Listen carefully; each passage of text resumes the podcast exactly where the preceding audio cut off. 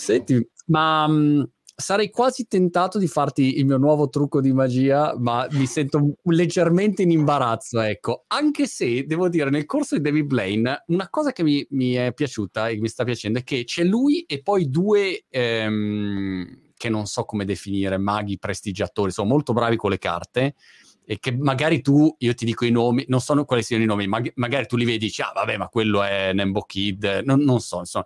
Però mi piace la dinamica dove lui dice una roba, non so, il trucco, questo qua, come indovinare l'asso tra i quattro assi, bene. E poi subito gli altri due iniziano ad andargli dietro e dicono, ah però aspetta, allora potremmo fare anche questa variazione, e inizia questo dialogo che è molto stimolante, ecco, sia dal punto di vista della tecnica, ma anche di come delle parole da usare, dei tempi scenici, della comunicazione, cioè ci sono tanti elementi di performance che sono meravigliosi, ecco, lo trovo veramente fantastico.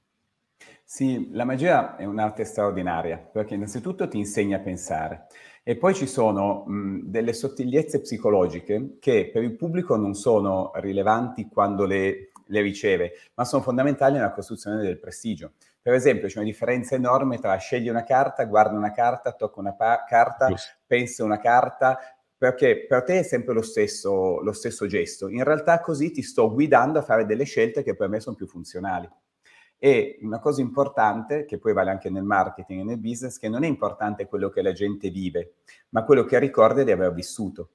Quindi certo, il più grande superpotere di un mago è di ricostruirti i ricordi. Perciò io ti dico, per esempio, prendi una carta e tu la prendi. Poi quando faccio il riassunto ti dico, bene, tu avevi tutte le carte a tua disposizione, potevi scegliere qualunque carta e hai scelto la carta che hai voluto. In realtà non hai scelto, hai preso, che è una grandissima differenza. Però quando lo racconterai, il miracolo che racconterai è molto più grande. Quindi il mago è affascinante come forma di pensiero perché modellizza i ricordi delle persone, che poi sono quelli che ti restano.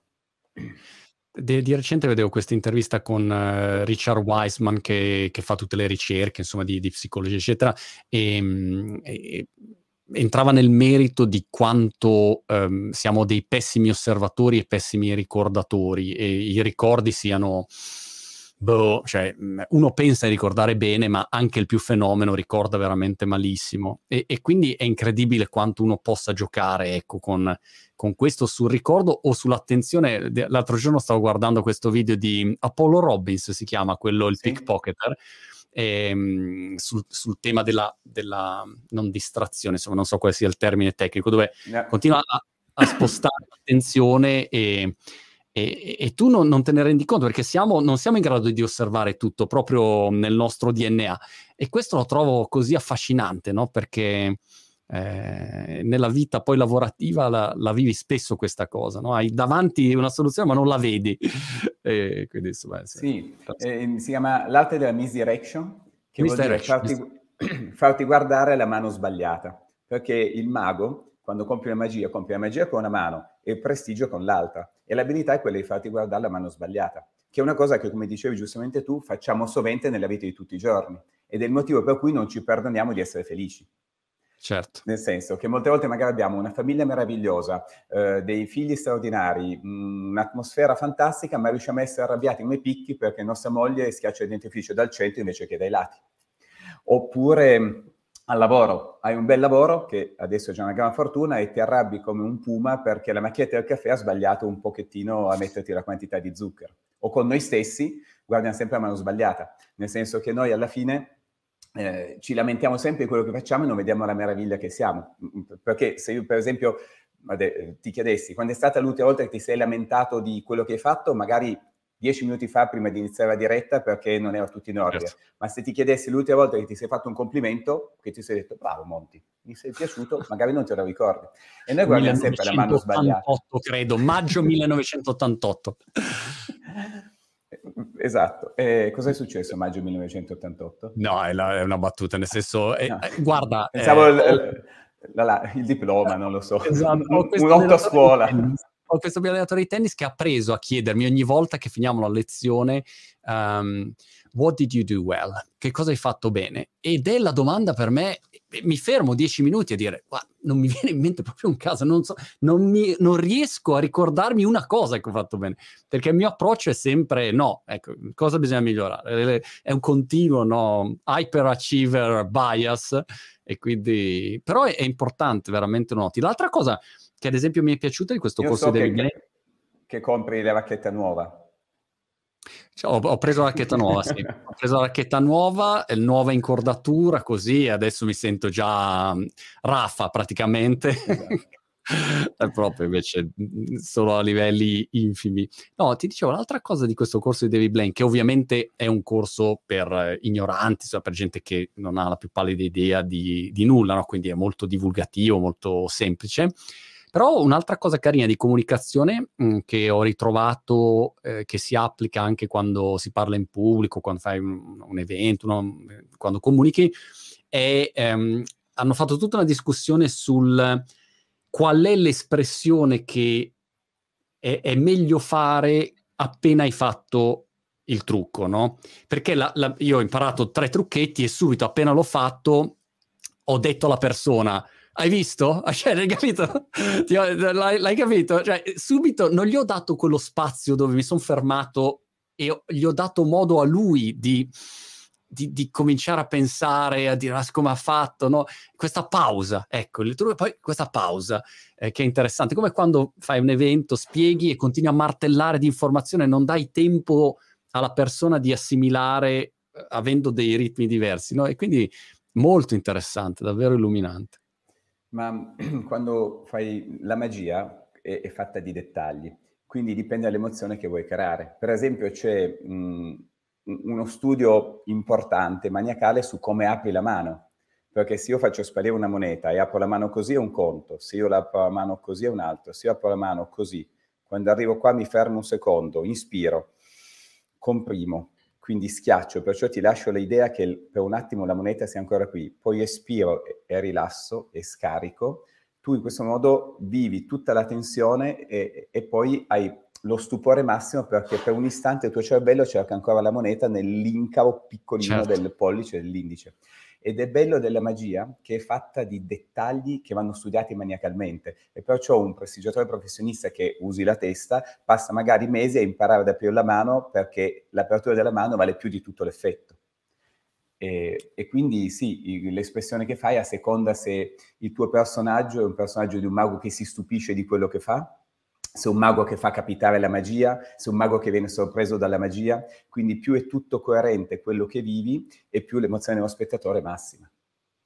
Una cosa che, sulla quale riflettevo è che sono andato a vedere uno spettacolo di Derren Brown qua a Brighton pre-Covid, e grande stimatore di Derren Brown, che insomma non sono un tecnico ma mi risulta che sia uno insomma bravo, numero 1 al mondo di mentalismo. Numero 1. Ed è frustrante per un mago, perché quando Derren Brown fa qualcosa non lo puoi fare meglio, cioè è difficile farla meglio. Wow, ok.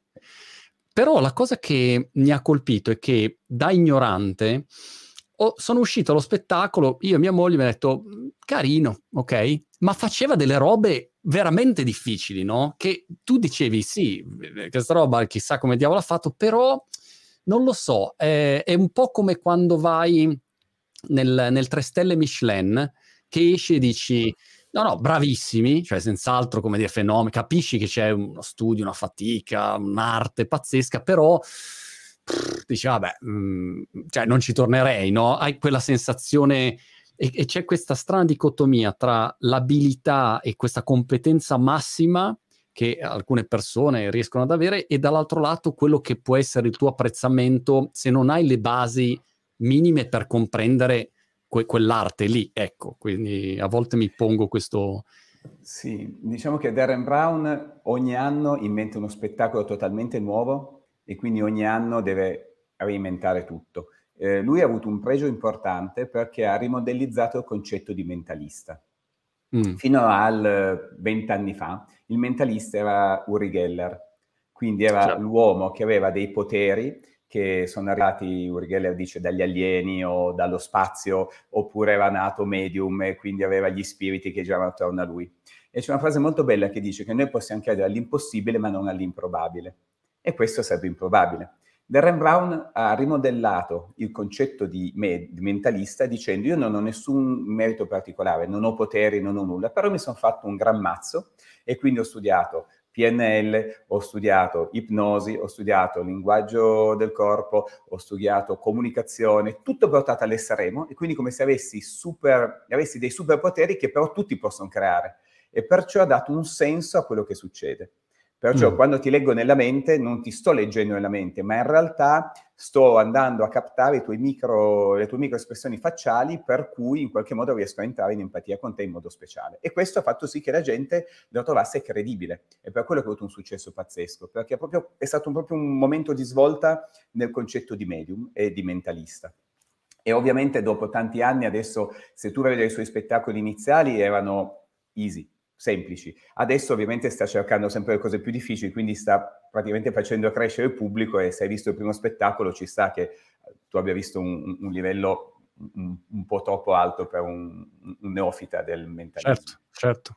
Ma quando dici, ad esempio, se penso alla PNL o espressioni facciali, linguaggio del corpo, c'è tanta discussione, no, su questo argomento, perché da un lato c'è, come dire, un'ovvia comprensione del fatto che comprendi molto dal linguaggio del corpo di una persona o dalle espressioni. Dall'altro lato ognuno di noi ha delle reazioni diverse in base anche al suo storico. Io mi ricordo, non so, avevo un amico che ogni volta che incrociava le braccia era il suo momento di massima apertura e felicità. Perché era abituato così, era la sua posizione, diceva capite, sì, era proprio comodo così, era rilassato, e invece magari un altro diceva avevamo una chiusura rispetto. Come fai a mettere insieme questi elementi poi, perché possono essere magari fuorvianti e non sai chi hai davanti, ecco. Allora, io sono ingegnere, quindi ho un approccio molto scientifico a tutto quanto, perciò tutto ciò che è PNL, linguaggio non verbale, comunicazione estrema, tecniche di persuasione estreme, le prendo con tante pinze. Quindi se sono interessanti da sapere, perché comunque sono una curiosità, un qualche cosa in più, è ok, fa parte anche di un modo di parlare, di presentare le cose, di dare un finto substrato scientifico. Io sono totalmente contrario a quelli che le propagano per vere, e quindi ti dicono: adesso io ti faccio un corso e ti insegno a fare il venditore, perché se il tuo cliente alza gli occhi a destra e solleva il sopracciglio è una truffa. Per me quella è una truffa, e non è vero. Ci sono dei formatori che addirittura usano dei trucchi da prestigiatore spacciandoli per veri, e quindi ti dicono che loro hanno capito come mai tu stia mentendo perché hai mosso l'occhio, e invece in realtà usano un trucco. Per me quello è malissimo, bad. Come una volta, sai che i maghi sono stati i primi scopritori, anzi smascheratori dei finti medium. Houdini è stato il primo smascheratore dei finti medium.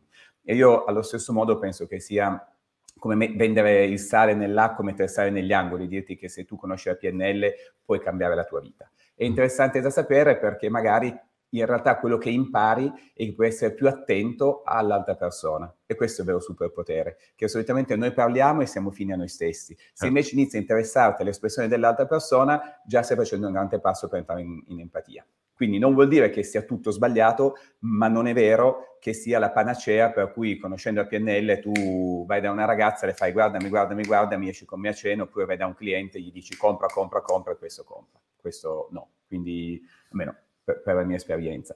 E nel punto di vista del mentalismo, quando è una forma di spettacolo, sul palcoscenico vale tutto.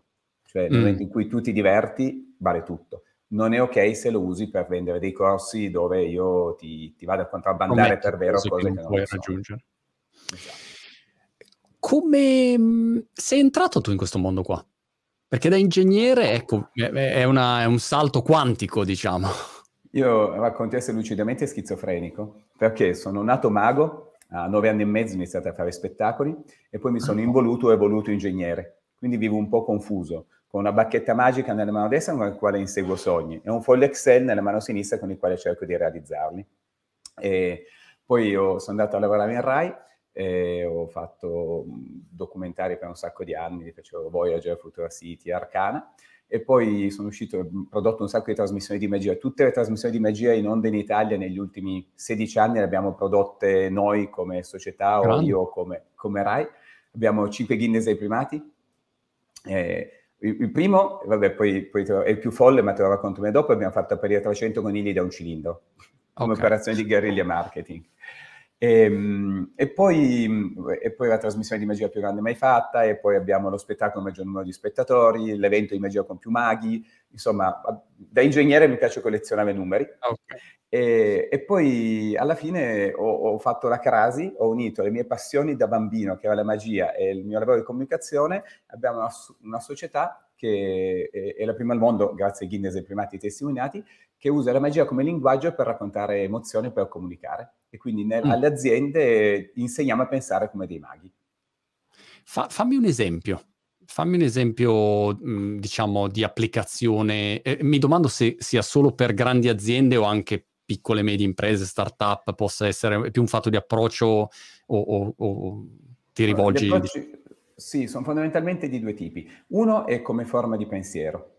Nel senso che come formazione, diciamo, in un momento storico in cui per tante aziende, grandi o piccole che siano, è già difficile fare il possibile, esistono forme di pensiero che ti insegnano a realizzare l'impossibile.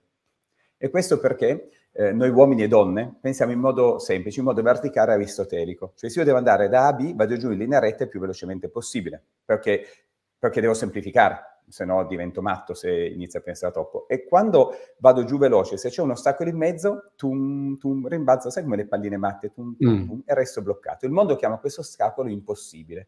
I prestigiatori da sempre che cosa fanno? Cercano strade alternative per saltare l'ostacolo e arrivare alla soluzione. E i neuroscienziati hanno studiato queste strade e le hanno chiamate filosofia del pensiero laterale illusionistico, mentre il resto del mondo più comunemente o più romanticamente le chiama magia. Allora, io non svelo ai manager come fare sparire il Stato della Libertà, chi se ne frega, però insegno a pensare come gli ingegneri che hanno progettato la sparizione dello Stato della Libertà. Chiaro. E quindi lo applichiamo concretamente nelle aziende con ottimi risultati. E poi a volte, qua quando insegniamo a pescare, a volte invece diamo il pesce. Per esempio per la Stelvio abbiamo fatto apparire la Stelvio in una cascata d'acqua, facendo apparire, come si faceva apparire una volta una donna, abbiamo utilizzato la magia come advertising. Dicevo del Guinness dei primati. Noi organizziamo l'evento di magia più grande del mondo, che è il Master of Magic Festival, e quando abbiamo iniziato dovevo comunicarlo, e non avevo soldi per comunicarlo. Allora, mumble, ho detto, che facciamo? Facciamo un Guinness dei primati. E così abbiamo pensato per apparire 300 conigli da un cilindro, come operazione di guerriglia marketing. Siamo andati sul libro del Guinness e abbiamo avuto la foto più grande di Copperfield per 7 anni in tutto il mondo. Quindi abbiamo speso 35.000 euro per fare il Guinness e ha reso 1.750.000 di comunicazione. Quindi pensiamo strano. E la magia è fantastica per questo, perché il segreto più grande della magia è regalarti l'idea che nulla sia impossibile.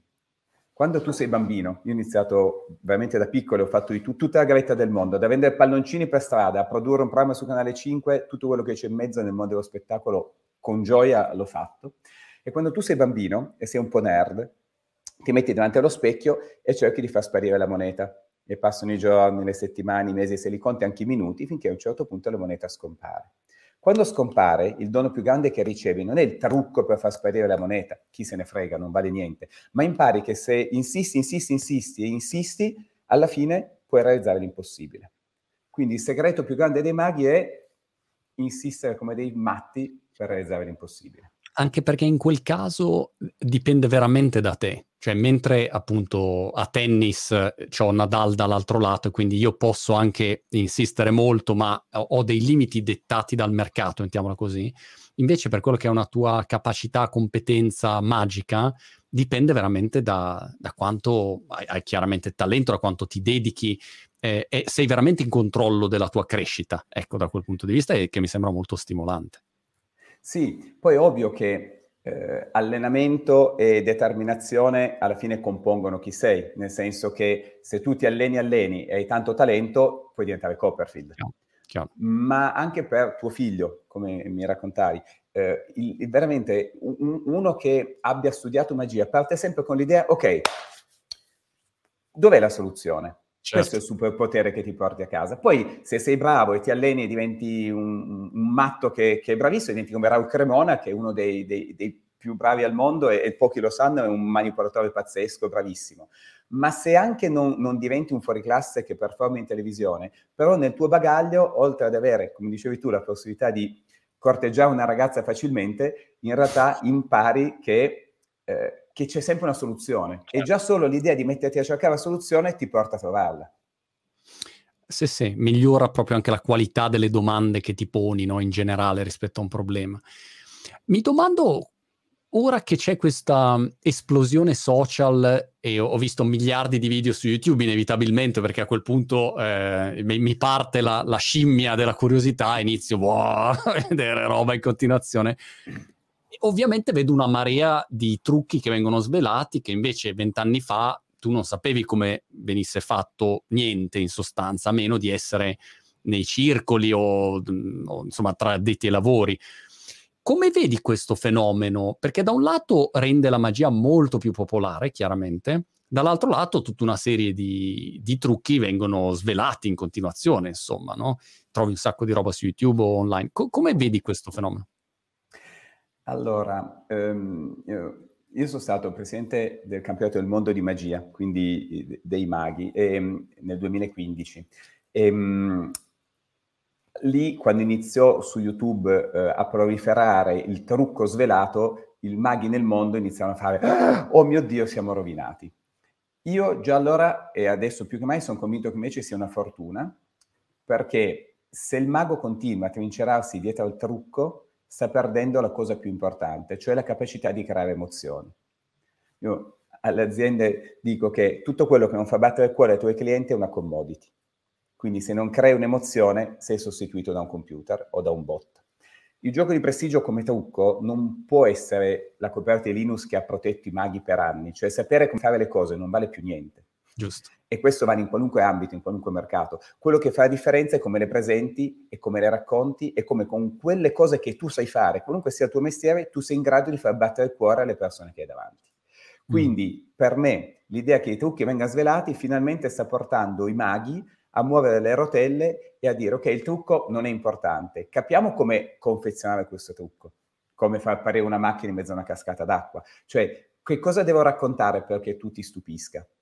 Il trucco di per sé è un effetto speciale, ma non è quello il segreto. Il segreto è come io riesco ad arrivare al tuo cuore e alla tua testa. Quindi per me è un vantaggio. Ti racconto un aneddoto curioso. Negli anni 30 in America svelavano i giochi di prestigio sulle confezioni dei fiammiferi svedesi, quelle sai, che si aprivano e c'erano i fiammiferi che spiegavano i giochi. E c'è una leggenda della magia di tutti i tempi, Dai Vernon, che addirittura veniva chiamato l'uomo che ha ingannato Houdini perché aveva fatto un gioco che Houdini non aveva capito. E dietro c'era il gioco degli anelli cinesi, sai, quello con gli anelli che si incassano e si scassano, e gli anelli hanno un piccolo trucco, e dietro questa scatola di fiammiferi veniva spiegato il trucco. Quindi il 90% dei maghi americani aveva smesso di usare gli anelli cinesi arrabbiandosi con i produttori di fiammiferi. Dai Vernon, che era un genio, prendeva due anelli truccati e diceva, vedete, tutto il mondo usa questi anelli truccati, così, vedete, ma non si fa in questo modo. Poi ne prendeva due che erano truccati uguali e diceva, io invece li uso non truccati, e faceva il gioco con gli anelli truccati ma dicendo non lo fossero. E quindi era ancora più bravo degli altri. Perciò alla fine il trucco non vale nulla, e l'anima è anche il modo in cui tu poni questo trucco alle persone. Che per le start-up o le aziende è quello che sai fare vale poco, se non lo sai raccontare non vale nulla, quando lo racconti vale tutto. Avevo visto, c'era una causa a David Copperfield anni fa dove era stato costretto a rivelare alcune modalità in cui veniva effettuato qualche trucco, però poi avevo seguito alcune interviste dove lui diceva per me non è un problema perché tanto io magari un numero posso avere 3 modalità diverse per farlo, sì. e continuo a lavorarci col mio team per trovare modalità diverse. Quindi, ok, sveli una modalità, però poi magari io invece non ho seguito quella strada, ne ho seguito un'altra. Quindi è anche un modo, insomma, per stimolare un continuo lavoro, una continua ricerca e non restare sempre a fare il solito trucco, insomma, vecchio di 100 anni, immagino. Assolutamente sì, addirittura negli spettacoli a volte si danno delle false spiegazioni perché così le persone finiscono in un tunnel e poi non vedono più il trucco più grande. La maggior parte dei prestigi di Copperfield sono depositati, brevettati, quindi se uno avesse piacere di andare a cercare i suoi segreti li può trovare all'ufficio brevetti. E l'idea di creare sempre qualche cosa di nuovo è un po' la prerogativa dei prestigiatori. Cioè un prestigiatore è un innovatore. Se tu ci pensi, la magia di pochi diventa poi la scienza di tanti. Se noi andiamo indietro di migliaia e migliaia di anni, quello che lo sciamano che deteneva il segreto del fuoco era il capo del villaggio. E poi il fuoco, adesso abbiamo tutti l'accendino con cui accendiamo i barbecue, non le sigarette, perché no, non è giusto accenderle. Se arrivi nel Medioevo, Mago Merlin era l'alchimista che conosceva l'alchimia e poi è diventato il chimico. Così i prodromi della robotica vennero inventati dai prestigiatori che andavano in giro per le corti dicendo di dare vita alla materia inanimata, erano gli automi, e poi sono diventati i robot che in qualche modo abbiamo iniziato a utilizzare anche per motivi professionali. E quindi da sempre il mago inventa e sta un passo avanti. Il primo, Marco Tempest, fu uno dei primi su YouTube, ma ti parlo del 2007-2008, a fare le magie utilizzando lo schermo, e quindi utilizzando lo schermo per interagire con le persone a casa. È ovvio che quello che tu non conosci diventa stupore, poi diventa l'appannaggio di tutti, allora ne devi inventare sempre un'altra. Ed è per questo che la magia, lo ripeto, ma perché io amo quest'arte in modo pazzesco. Tutto quello che ho fatto nella mia vita lo devo a quest'arte. È un'arte che ti allena a pensare, ti allena sempre a stare un passo avanti rispetto al resto del mondo, perché è proprio in quel passo avanti che si cela la meraviglia e lo stupore. Avevo conosciuto Marco Tempest a un evento tecnologico che avevamo fatto anni fa e volevamo, come dire, lo stupore, no? la magia legata alla tecnologia, quindi lui era perfetto. Mi aveva molto colpito appunto anche nella sua preparazione, no? I dettagli, cioè ci sono tanti aspetti che uno non nota. Ecco, la cosa che la mia, diciamo, conclusione di questi giorni sulla magia è quante cose io non noto e sono lì, cioè ce l'ho davanti ma non le noto, perché sono abituato magari a concentrarmi su altri aspetti, dettagli, invece ogni cosa conta, no? E quindi questo lo trovo super stimolante. Conta tantissimo. Marco Tempest adesso lavora per la NASA e sta progettando una missione per andare su Marte come problem solver e come pensiero strategico. Lui è, una grande mente. E la magia è fatta di infiniti dettagli che sono quelli che poi fanno la differenza. E la parte più affascinante del mago è che vive una frustrazione potente, perché qualunque artista è tanto più bravo quanto più quello che fa si vede. Se io faccio il giocoliere e giocolo con 9 clave, sono meglio di chi giocola con 7. Giusto. E se con 11 è ancora più bravo. Il prestigiatore, per essere bravissimo, deve fare delle cose che tu non vedi. Quindi io sono bravo quando il mio gesto è naturale, e perciò io devo ripetere un gesto infinite volte perché diventi naturale. E allora capita sovente di andare in giro e di stare tutto il giorno nascondendo una moneta in mano o una carta impalmata, perché devi imparare a bere mentre hai la carta in mano, devi imparare a tenere la penna, perché solo così la mano diventa estremamente naturale. E perciò è come un iceberg, tu vedi soltanto la punta e meno vedi tutto il resto, più la magia è grande, perché se io fossi un mago vero faccio così e la magia appare. E allora i gesti tra trucco e non trucco devono essere praticamente identici, ed è un lavoro maniacale di cura, di attenzione, e la ricerca del... perché in più un altro problema è che qualunque altra arte ti permette di sbagliare. Se io sono un cantante bravissimo e in 2 ore di concerto prendo una stecchina, la gente ti batte le mani perché capisce la difficoltà. Io mago, se fallisco anche solo una frazione di secondo, tu vedi il trucco e fa tutto si smonta tutto. Quindi hai una frustrazione pazzesca, fai delle cose difficili che la gente non deve sapere che tu faccia e non puoi sbagliare nulla, perché se sbagli hai rovinato la magia. Perciò c'è tanto lavoro. Per quello io penso che l'altro grande superpotere del mago sia l'arte di martellare. Per martellare io intendo non forgiare spade o battere chiodi, ma insistere, passi le ore davanti allo specchio per cercare il gesto perfetto, il movimento perfetto, e proprio quella maniacalità fa la differenza. Che cosa ti appassiona di più in questo momento, diciamo, tra le varie attività che fai? L'evento, quello di magia, ripetimi il nome dell'evento? Master of Magic Festival. Master of Magic Festival. Sì. E, diciamo, se quello, se sulla parte di business, se su tanti aspetti, diciamo, dov'è il tuo focus principale da qua ai prossimi 12 mesi?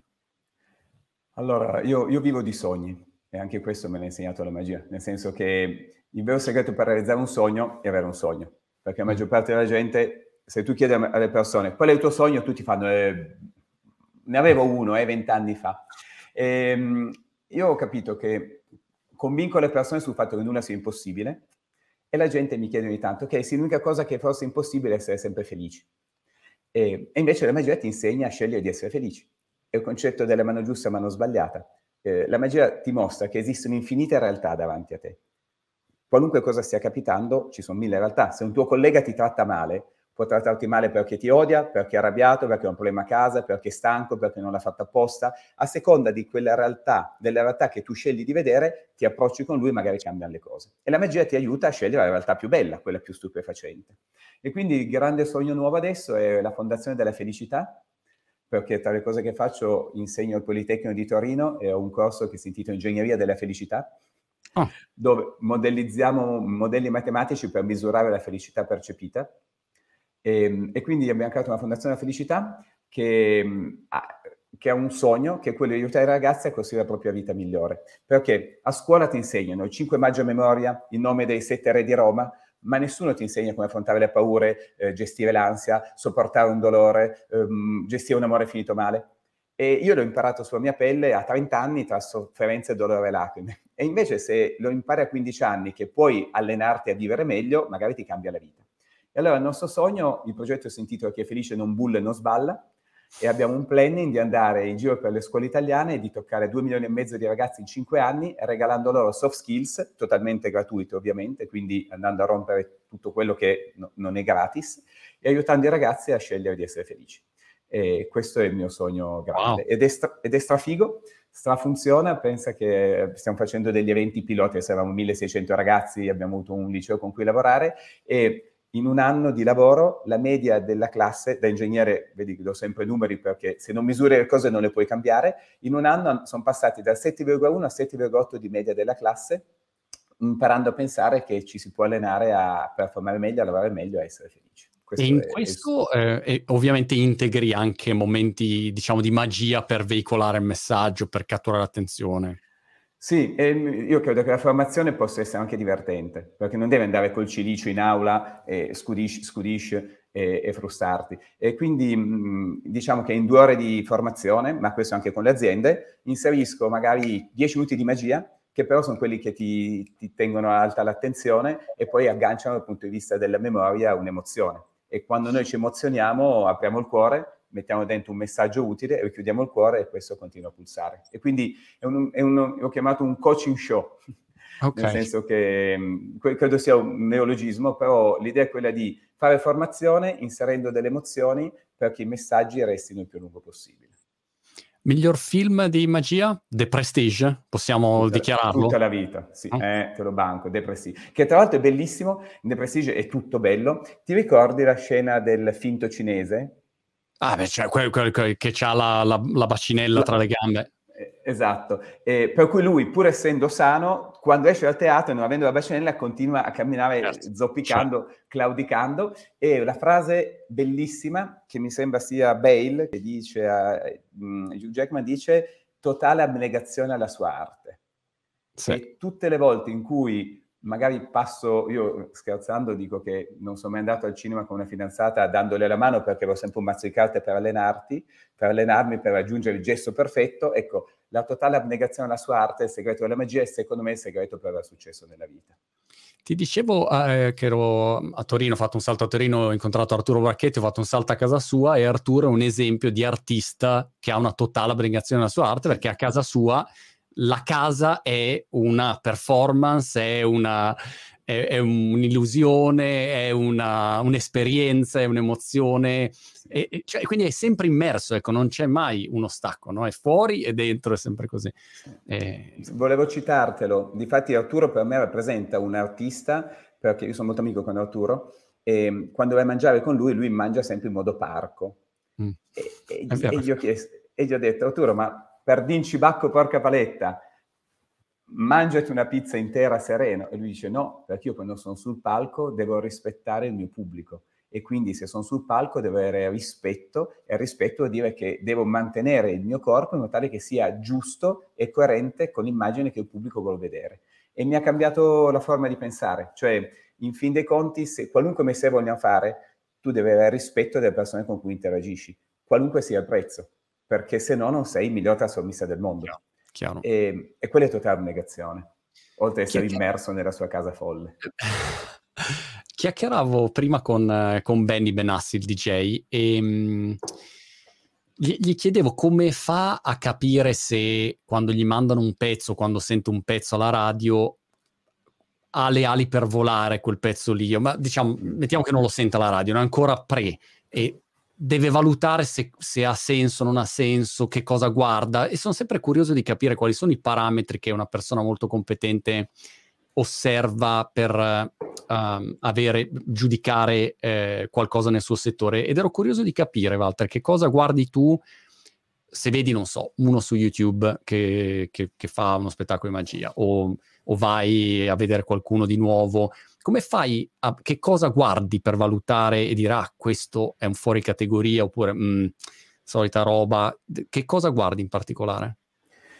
Allora, ti faccio un piccolo preambolo. Esistono i campionati del mondo di magia e i concorsi di magia. Il nostro Master of Magic Festival è uno dei concorsi più importanti. Noi abbiamo organizzato il campionato del mondo di magia, dove i maghi vanno e si sfidano.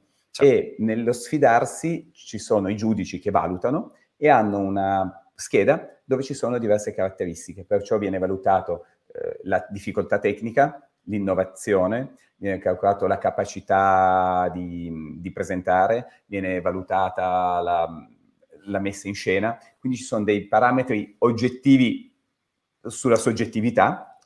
Okay. Quello che invece a me colpisce, noi come Master of Magic abbiamo più di 1650 artisti nel cast e io li seleziono tutti, e adesso, finito il Covid, finalmente potrò tornare già da tutto il mondo a vederli. Innanzitutto è l'impatto emozionale. Ovvio che se stupisce me, che sono 40 anni che faccio il mago, vuol dire che può stupire quello che fanno, quelli che sono gli spettatori.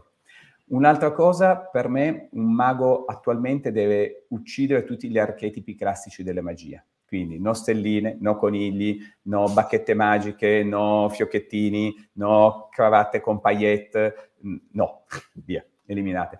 Pensa che, infatti, se tu noti, io non chiamo mai gioco di magia, perché il gioco di magia ha una connotazione ludica e quindi ti ricorda l'infanzia. E tutti dicono, la magia è una cosa da bambini. Lo chiamo sempre prestigio.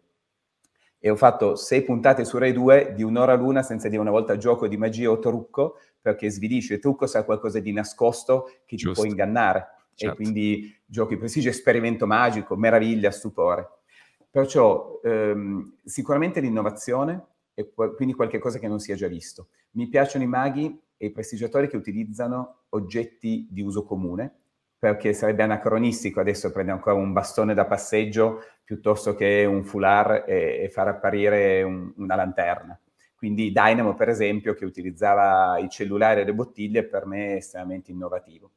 E poi devono essere, lo so che detto così può sembrare strano, devono essere puliti, nel senso che l'artista, io credo molto nella Gestalt come concetto, e quindi se un artista si presenta bene, nel modo giusto, ha un buon modo di parlare, ha un bel fascino, un bel carisma, cure particolari, Raul Cremona in questo è maniacale, alla fine la somma di tutti questi piccoli dettagli ti dà un impatto ancora più grande. Okay.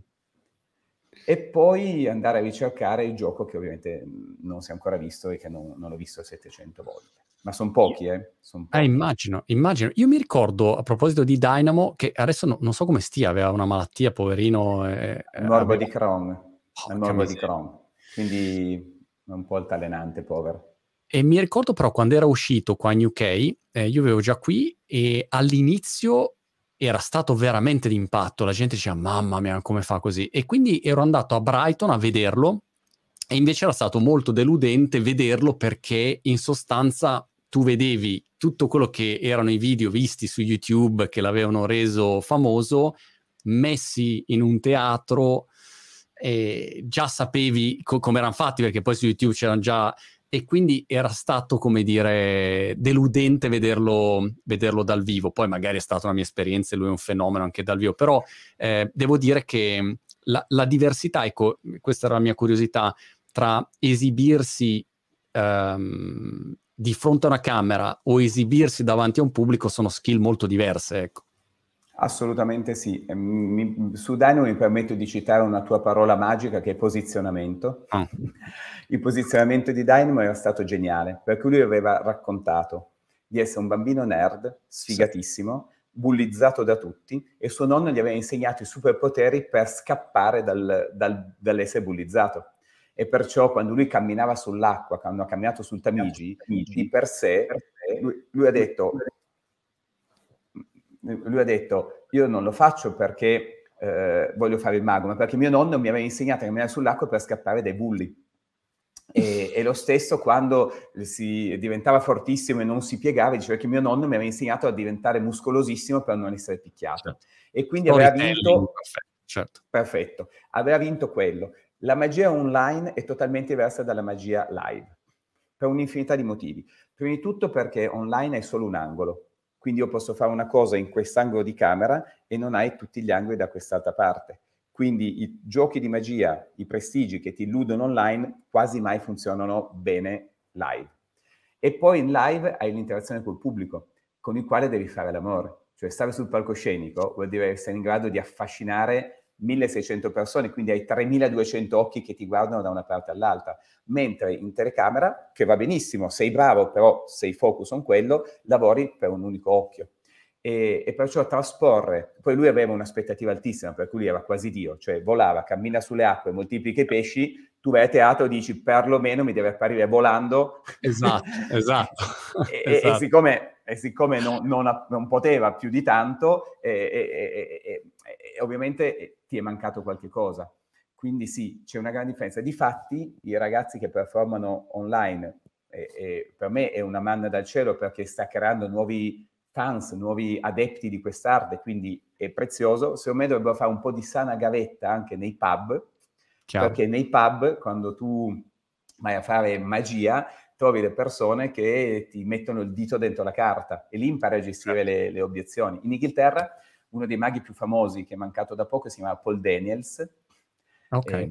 È una leggenda, il Sylvan inglese, e lui è venuto al nostro evento e lui non aveva timore di nulla e mi disse sì, perché io quando ero giovane andavo a Liverpool nei bar del porto a fare magie e quindi mi arrivavano i seggiolini sul palco, mi arrivava qualunque cosa, ma lui ho imparato e poi è diventato una star della BBC. Quindi la camera è importante, ma un po' di ore di volo anche con il pubblico fa sì che si crei, che siano fondamentali. Perfetto, sì. Che cosa fai se un gioco non funziona e ti sgamano? Dici, ops. Allora, se ti sgamano hai sbagliato due volte. Ah. Nel senso che i giochi mica funzionano sempre. Ma l'arte, un altro segreto della magia è avere sempre un piano B. E il piano B viene pianificato. E quindi addirittura ci sono dei giochi di magia che non hanno un unico finale, ma hanno diversi out, cioè diverse uscite.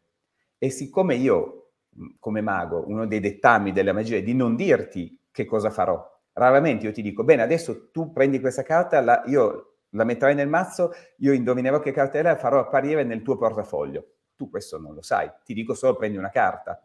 A quel punto mi si aprono infinite strade. Se tutto va bene, hai il gioco perfetto. Se il gioco non va bene, io ho altre uscite che mi portano a fare una magia che è comunque bella, ma non è ultra wow. E quindi il mago vive pianificando piani B, piani C, piani D già di per sé.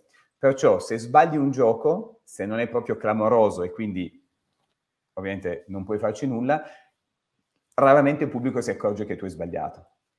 Quindi il segreto è molto, sì, ma anche in tutti i mestieri, perché quando sei giovane inizi a fare il mago e sbagli qualche cosa, non so, faccio degli esempi, ti cade magari un oggetto, tu fai scusate e chiedi scusa. Invece in realtà potrebbe far parte dello spettacolo, ammicchi, lo raccogli e lo riprendi. Io una volta mi ricordo, nella mia gavetta facevo i matrimoni e magari ne facevo 4 al giorno. No. E una volta eri rifuso.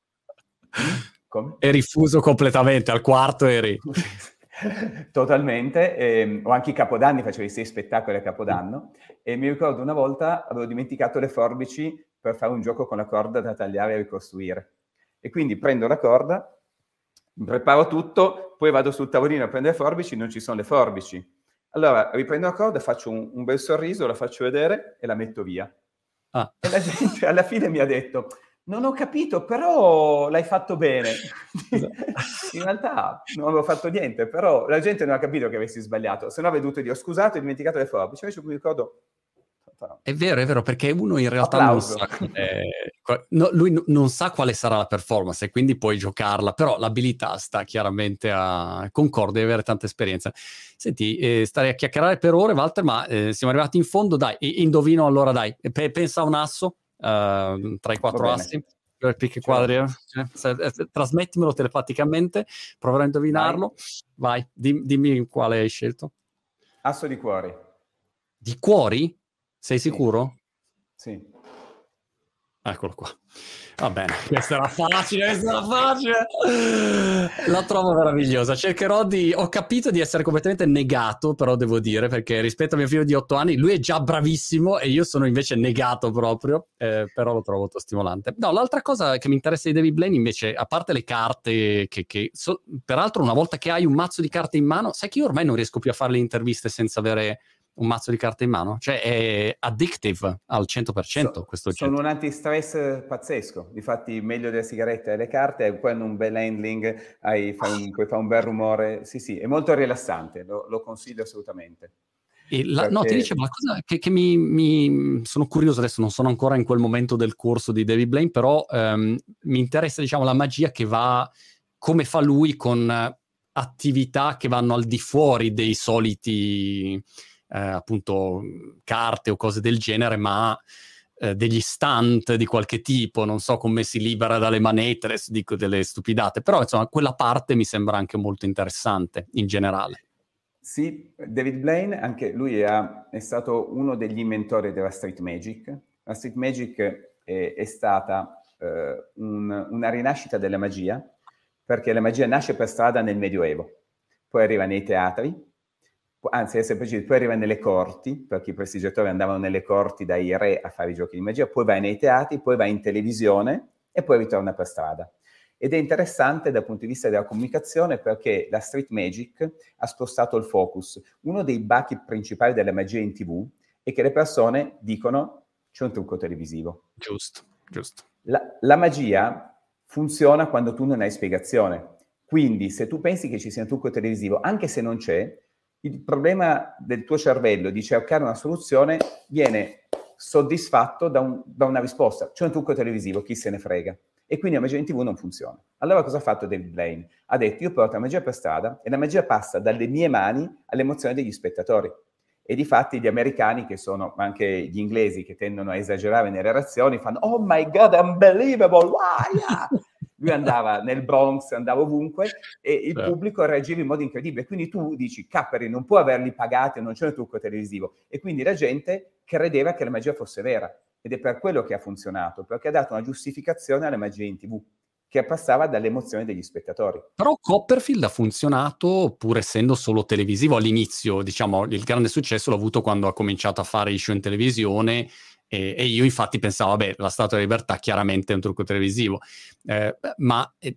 quindi tu non lo sai, nel senso, però ugualmente ha avuto grande successo. Non c'erano trucchi televisivi? Non ci sono, difficilmente si usano trucchi televisivi, perché ovviamente usi la camera, nel senso, come angolo, ma non un trucco televisivo, però era 20 anni prima, e quindi la gente aveva una fruizione diversa del media. Giusto. E Copperfield è un altro che quello che fa lo fa meglio di tutti. Quindi quello che ha fatto Copperfield è difficilmente migliorabile. Tra l'altro poi, se vuoi, ti racconto in un'intervista che gli ho fatto il suo segreto del successo. Okay. E Copperfield... Spero ti abbia detto anche il segreto per volare. Sì, quello è il più bel gioco di magia di sempre. E lui quindi... Quindi Copperfield, magia in TV, ma era grande show, quindi era come un grande spettacolo, un grande concerto. Alla fine Copperfield aveva l'alone di fare delle cose dal vivo, quindi credevi che fosse vero. Quindi è importante in televisione dare l'idea al pubblico che quello che vede da casa è esattamente lo stesso di quello che vedrebbe in, in studio televisivo o se fosse dal vivo. E David Blaine, come successivo passaggio, ha detto: ok, io sono un mago che può andare in giro per il mondo e fa lo sciamano metropolitano, faceva giochi nei vari posti più disadattati, disagiati del mondo. Dice: adesso vi mostro che ho un corpo iperallenato. E quindi si è chiuso sul Tamigi dentro la scatola di vetro, si è fatto fulminare da un fulmine, è stato su una torre nel ghiaccio, quindi ha portato il corpo all'estremo, utilizzando quelli che erano i riti sciamanici degli indiani che per vivere mettevano sottoponevano il corpo a delle sfide pazzesche. Wow. E il segreto quindi qual è, quello di David? Dico del successo. È venuto al nostro festival e l'abbiamo intervistato, l'ho intervistato e gli ho detto: David, io ho letto in una biografia che tu quando facevi uno spettacolo ed eri in tour, facevi 3 spettacoli al giorno. Finito lo spettacolo, ogni volta tu prendevi tutta la troupe e guardavate per 2 ore lo spettacolo nuovamente in video per non ripetere gli stessi errori. E poi mentre facevi lo spettacolo ti facevi preparare una stanza a fianco, un camper, dove avevi già montato lo spettacolo dell'anno successivo e così nella pausa dello show, 5 minuti in cui c'è un altro artista, un balletto, tu scappavi nel camper e provavi i giochi che avresti fatto l'anno successivo. Ho detto, quindi il segreto del successo è quello di essere così maniacalmente focalizzati, lavorare duro e avere un unico focus ed essere precisi e determinati. E questo? E lui mi guarda e mi dice: yes. Facile, sì. Al solito è facile, ma è come diciamo prima sui social, è facile, il problema è che le persone non lo fanno, ecco, questo è l'aspetto. Domanda, scusami Walter, ma poi ti lascio andare, giuro, come funziona?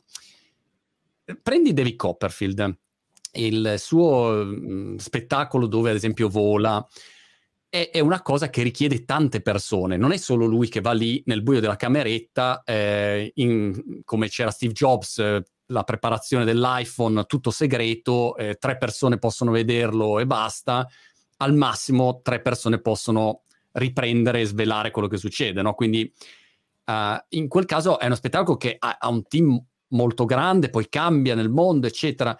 Come fa o come ha fatto lui a mantenere comunque una sorta di segretezza su molti giochi che fa? Allora, lui ha delle policy molto stringenti per cui fa firmare degli NDA pazzeschi, per cui se per caso sveli un segreto vieni crocifisso in sala mensa e resti lì per millenni. Però in realtà credo che il suo superpotere non sia quello, è che lui fa le cose meglio degli altri. Difatti, sai, l'invidia degli artisti, tanti artisti prestigiosi dicono: ah, se io avessi i soldi di Copperfield potrei fare le stesse cose che fa lui. Palle, non è vero. Copperfield nel volo ha creato il più bel gioco, se non l'avete mai visto guardate, googlate David Copperfield Fly e restate a bocca aperta. Lui fa delle cose straordinarie, ma perché ti costruisce tutto un racconto, inizia raccontandoti la storia dell'uomo che sogna di volare, ti fa vedere i filmati originali dei fratelli Wright, ti racconta tutta la sua storia da bambino che con il nonno voleva volare, poi ha una musica perfetta, impeccabile, cantata apposta per lui, suonata apposta per lui, poi vola ed è perfetto nei movimenti perché si è allenato per 10 anni in piscina o nello spazio per allenarsi a volare, quindi è talmente bello che non è superabile. Il trucco costa 60.000 €, lo potete comprare e trovato su internet, ma io ai maghi gelosi che dicono: ah, avessi i suoi soldi sarei bravo come lui, dico: sai che se io sapessi volare, cioè se io sapessi fare così, avessi la bacchetta magica, potessi volare, non creerei l'emozione che crea lui con un trucco.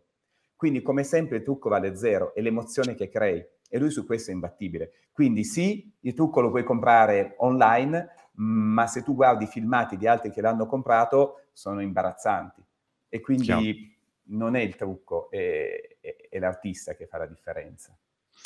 Walter, ti ringrazio tantissimo, spero di vederti presto e ti terrò aggiornato, insomma, sui miei sviluppi magici, magari mi candido a un festival nel 2077, sono pronto probabilmente. Noi ti aspettiamo, tra l'altro diamo ogni anno la Grolla d'Oro al miglior mago del mondo, abbiamo dato quest'anno a Wiseman, abbiamo avuto Copperfield, David Blaine, Dynamo, tutti quanti, quindi io sarei onorato di mago ad honorem consegnare la Grolla d'Oro a Marco Montemagno.